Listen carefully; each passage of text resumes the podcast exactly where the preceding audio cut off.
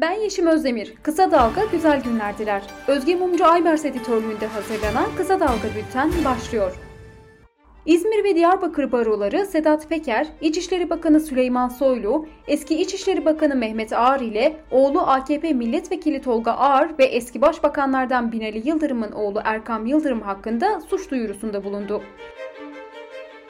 İzmir Barosu uyuşturucu ticareti, cinayet, tecavüz, yağma iddialarının soruşturulmasını isterken Diyarbakır Barosu da uluslararası bir suç olan insanlığa karşı suçlarda zaman aşımının işlemeyeceğini belirtti. İnsan Hakları Derneği Eş Genel Başkanı Öztürk Türkdoğan yeniden başlayacak faili meçhuller davası kapsamında eski İçişleri Bakanı Mehmet Ağar'ın tutuklanması gerektiğini belirterek Ağar ve ekibi kaçabilir dedi. Eski Başbakan Binali Yıldırım, oğlu Erkam Yıldırım'ın resmi heyetle birlikte Venezuela'da bulunmasını ihtiyaç sahiplerine maske ve test kiti dağıtmıştır diye açıklamıştı. Venezuela'da ziyaretin yapıldığı 2020 yılının Aralık ayında günlük ortalama vaka sayısı 360 iken aynı ayda Türkiye'de günlük ortalama vaka sayısı 30 bin civarında seyrediyordu. BBC Türkçe'nin haberine göre bir hükümet yetkilisi Sedat Peker'in Yalıkavak Marina ile ilgili iddialarına ilişkin Mehmet Ağar'ın bu tarz işlerle malına mal kattığı sürekli kulağımıza çalınıyordu. Aliyev'in başlattığı bir operasyonla limanın alındığı ve FETÖ iddiasının asılsız olduğu parti içerisinde konuşulan bir şeydi. Bu iddia doğru. Limana el koymak için yapmışlar, dedi. CHP Genel Başkanı Kemal Kılıçdaroğlu ve 134 CHP milletvekili Türkiye Büyük Millet Meclisi Başkanı Mustafa Şentop'a başvurarak organize suç örgütünden 10 bin dolar alan siyasetçinin açıklanmasını istedi. IMDB'de en iyi diziler listesine birinci sıradan giren organize suç örgütü lideri Sedat Peker'in videoları dün kaldırıldı. Önceki gün açılan sayfada videoların türünün biyografi, suç, reality show şeklinde olduğu belirtilmişti.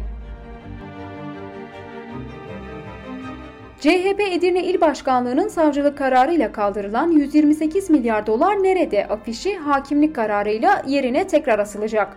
CHP Edirne İl Başkanı Fevzi Pekcanlı bir ilk yaşandı dedi.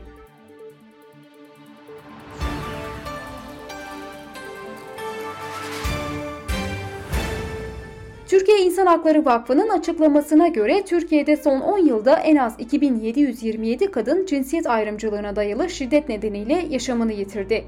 2020 yılında her 5 kadından biri ayrılmak istediği için öldürüldü. Covid-19 haberleriyle devam ediyoruz. Dünya Sağlık Örgütü'nün açıklamasına göre Covid-19 pandemisinde şimdiye kadar 115 binden fazla sağlık çalışanı hayatını kaybetti. İngiltere'de yapılan bilimsel bir araştırma koronavirüse karşı geliştirilen BioNTech Pfizer ve AstraZeneca aşılarının virüsün Hint varyantına karşı koruma sağladığını ortaya koydu. İngiltere'de koronavirüs salgınında son 24 saatte 5 kişi hayatını kaybederken ülkede 15 Mayıs'tan bu yana Covid-19'a bağlı can kayıpları tek hanede seyrediyor. Sırada ekonomi haberleri var. Ticaret Bakanlığı koronavirüs salgını nedeniyle ticari faaliyetlerinde aksama yaşayan esnaf ve sanatkarlara bakanlık tarafından verilecek hibe desteği için e-devlet üzerinden yapılacak başvuruların 25 Mayıs'ta başlayacağını ve 23 Haziran günü saat 23.59'a kadar devam edeceğini duyurdu.